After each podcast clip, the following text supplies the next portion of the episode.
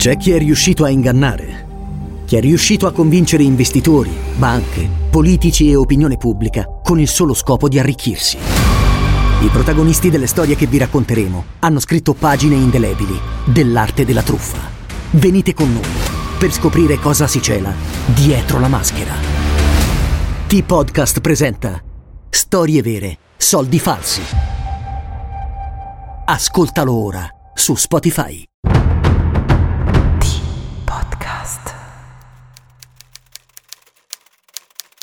Dall'uccidere gli animali all'uccidere gli uomini, il passo è piccolo. Leone Tolstoi.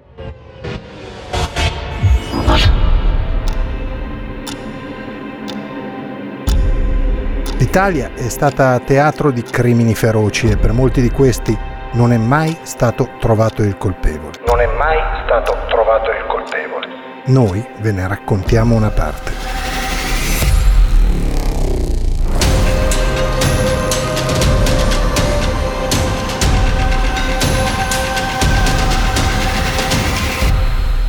State ascoltando Spaghetti Thriller, i delitti irrisolti del bel paese.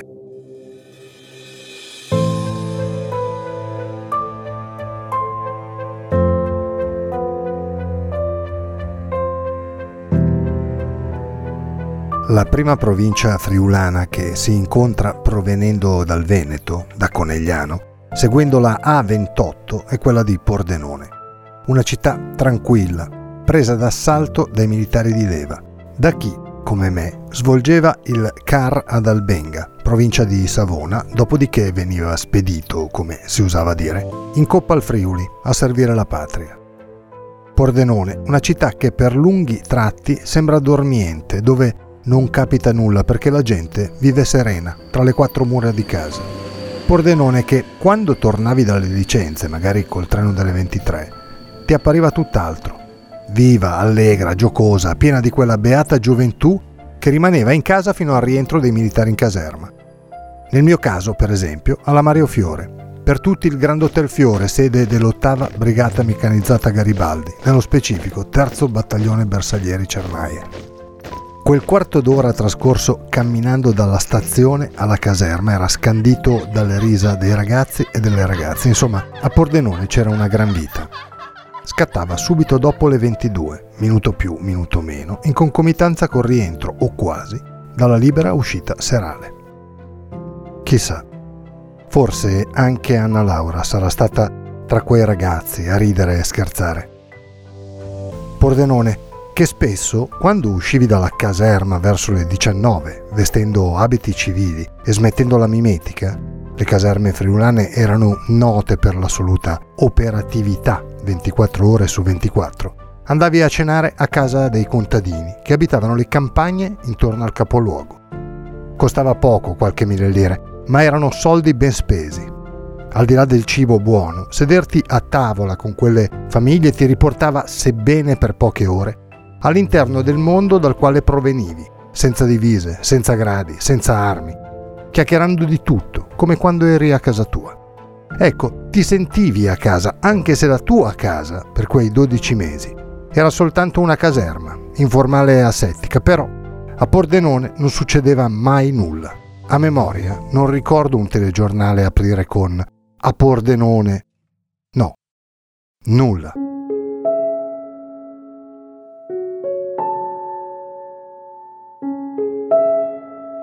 A Pordenone la vita scorre senza ansie, paure, preoccupazioni. Invece anche lì, anche in quella parte così pacifica, quieta e rilassata del Friuli occidentale, di tanto in tanto capita qualcosa fuori dall'ordinario. Da prima pagina. Da cronaca. Nera, per essere precisi. Capita il 2 febbraio 1988 in via Colvera 4, periferia nord del capoluogo di provincia friulano. Un quartiere ordinato e silenzioso, abitato dalla piccola e media borghesia cittadina. Mancano poco più di 10 minuti alle 13.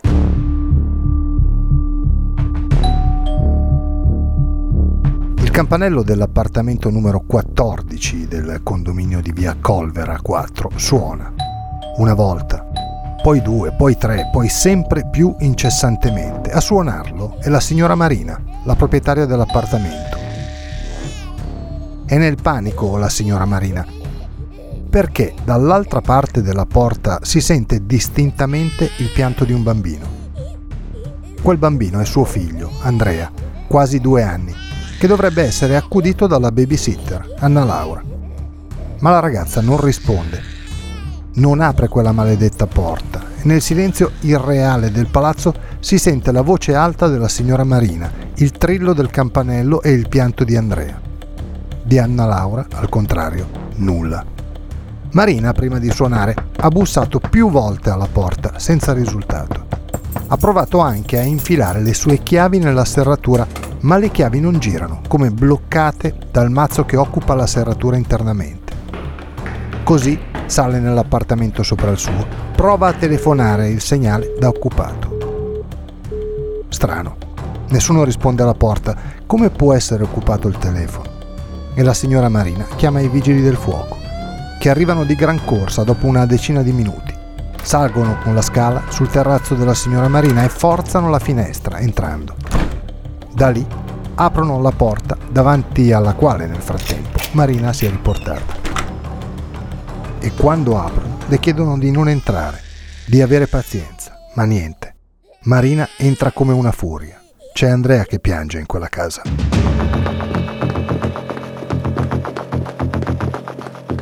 Attraversa l'ingresso, diretta verso la stanza del bimbo, quando sulla sinistra si accorge di qualcosa che non va. Non appartiene all'ordine che solitamente regna in quell'appartamento. Magari è frutto dell'ansia, magari l'angoscia che sta calando, magari ha solo visto male. Invece, la signora Marina ha visto benissimo.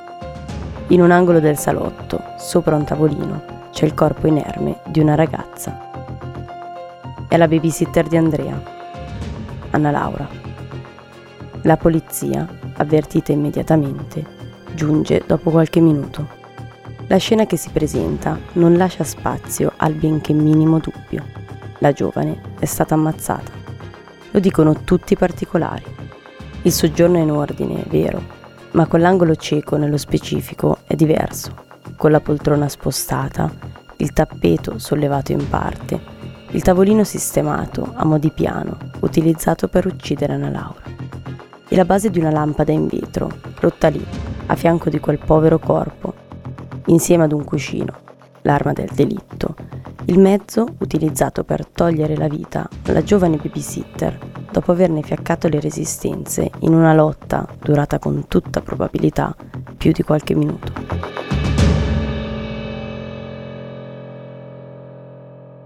La dinamica dell'omicidio è tra le prime cose che gli inquirenti cercano di capire, anche perché si tratta di un delitto dove molti particolari sono strani, incomprensibili. Ad esempio, Anna Laura è sì supina su quel tavolino in vetro, con la giacca della tuta e la maglietta alzate sopra i seni e i pantaloni e mutandine abbassate, in poche parole, è nuda, ma non è stata violentata. Non esiste la minima traccia di abusi sessuali. La ragazza presenta numerose ferite, tutte provocate da uno dei cocci della base di quella lampada in vetro trovatale accanto. Ma accanto ad Anna Laura c'è anche un coltello da cucina di quelli con la lama seghettata, quelli che servono per tagliare il pane. Però non è stato usato. La lama è del tutto pulita e le ferite non collimano con quelle che avrebbe potuto e dovuto produrre il coltello. Se non è stato usato per uccidere la giovane ragazza, cosa ci fa lì, accanto al cadavere? Un rompicapo, uno di quei rompicapi tanto cari ai giallisti d'autore, a quelli bravi, intendiamoci. Anna Laura viene colpita più volte dal coccio di vetro appartenente alla base della lampada che si è rotta, ma non sono quelle ferite a toglierle la vita. E non è nemmeno la corda che l'assassino ha usato nel tentativo goffo di strangolarla. Non avrebbe potuto farlo, la posizione della ragazza non lo consentiva. No, ad uccidere Anna Laura è stato il cuscino, quel cuscino che si trova accanto a lei, come in ogni scena del crimine che si rispetti, c'è sangue, tanto sangue, un po' dappertutto lungo la casa. Nulla di trascendentale, però macchie in luoghi particolari, nel corridoio, nel bagno, nell'ingresso, sul citofono e perfino su un pensile in cucina, il pensile dove abitualmente vengono riposti i coltelli. Nella fattispecie quel coltello per il pane a lama seghettata, trovato accanto al corpo della ragazza senza mai essere stato utilizzato. E però anche sul manico di quel coltello c'è del sangue, non sulla lama, come abbiamo ricordato poco fa, no, sul manico. Una macchia, singola.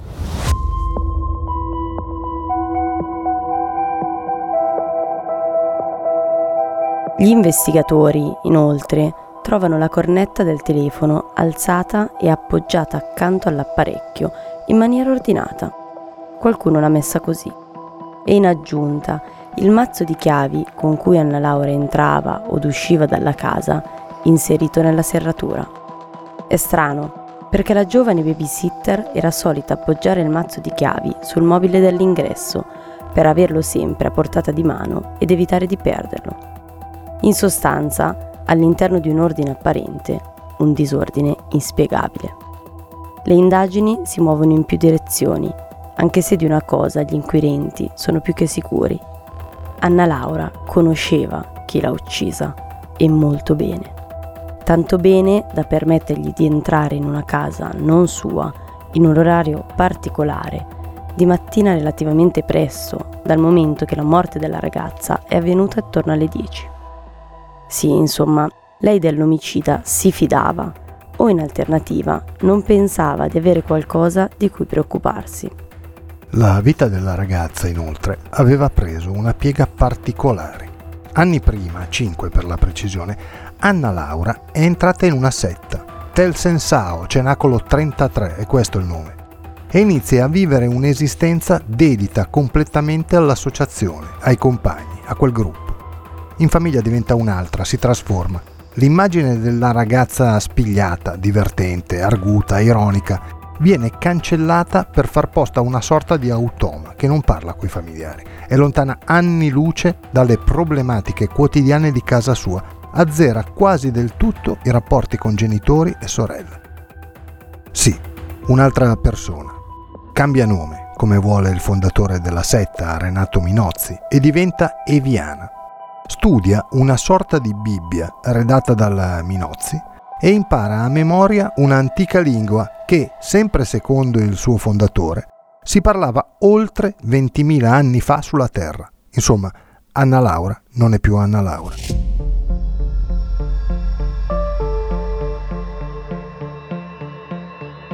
Finché, poco tempo prima di essere uccisa, la ragazza sembra iniziare ad avere qualche perplessità su Cenacolo 33 Sembra fare marcia indietro, sembra riavvicinarsi alla famiglia, ai suoi affetti, alla sua giovinezza. Le indagini si muovono, dicevamo, a 360 gradi e non soltanto in direzione di Cenacolo 33. Gli inquirenti lavorano ininterrottamente sull'omicidio Pedron per quasi due anni.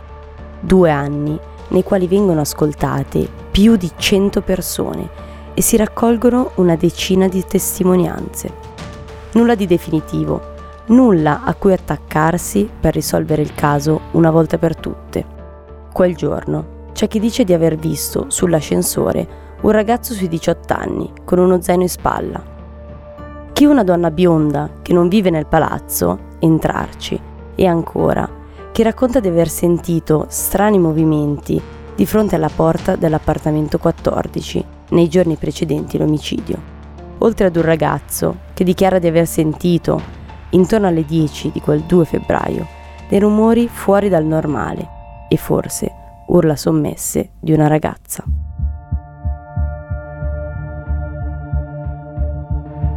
Tanta carne al fuoco, ma niente che possa portare gli inquirenti alla soluzione di un delitto davvero inspiegabile e incomprensibile.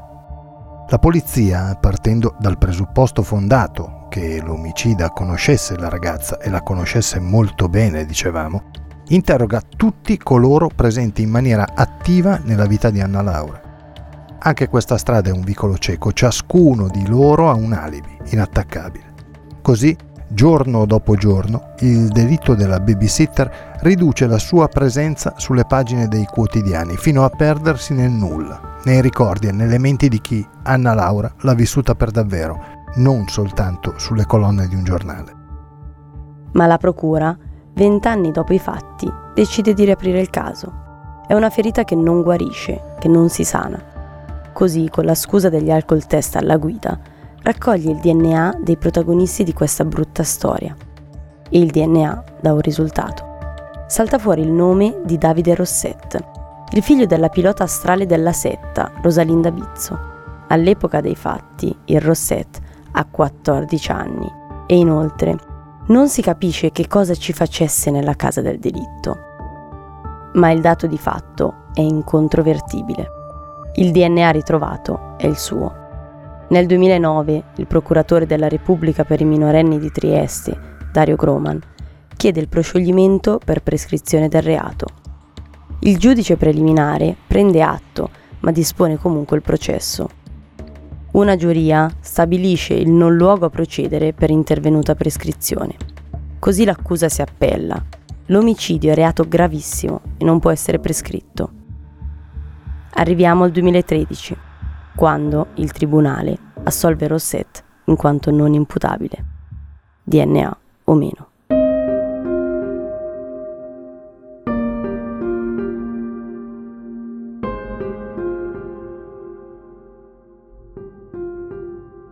Nel 2016 il caso viene archiviato. Non esiste un colpevole. Anna Laura Pedron, 21 anni, una bella, bellissima ragazza di Pordenone, non ha ricevuto giustizia e il suo omicida, di chiunque si tratti, vive tranquillo, come se nulla fosse, in mezzo a noi.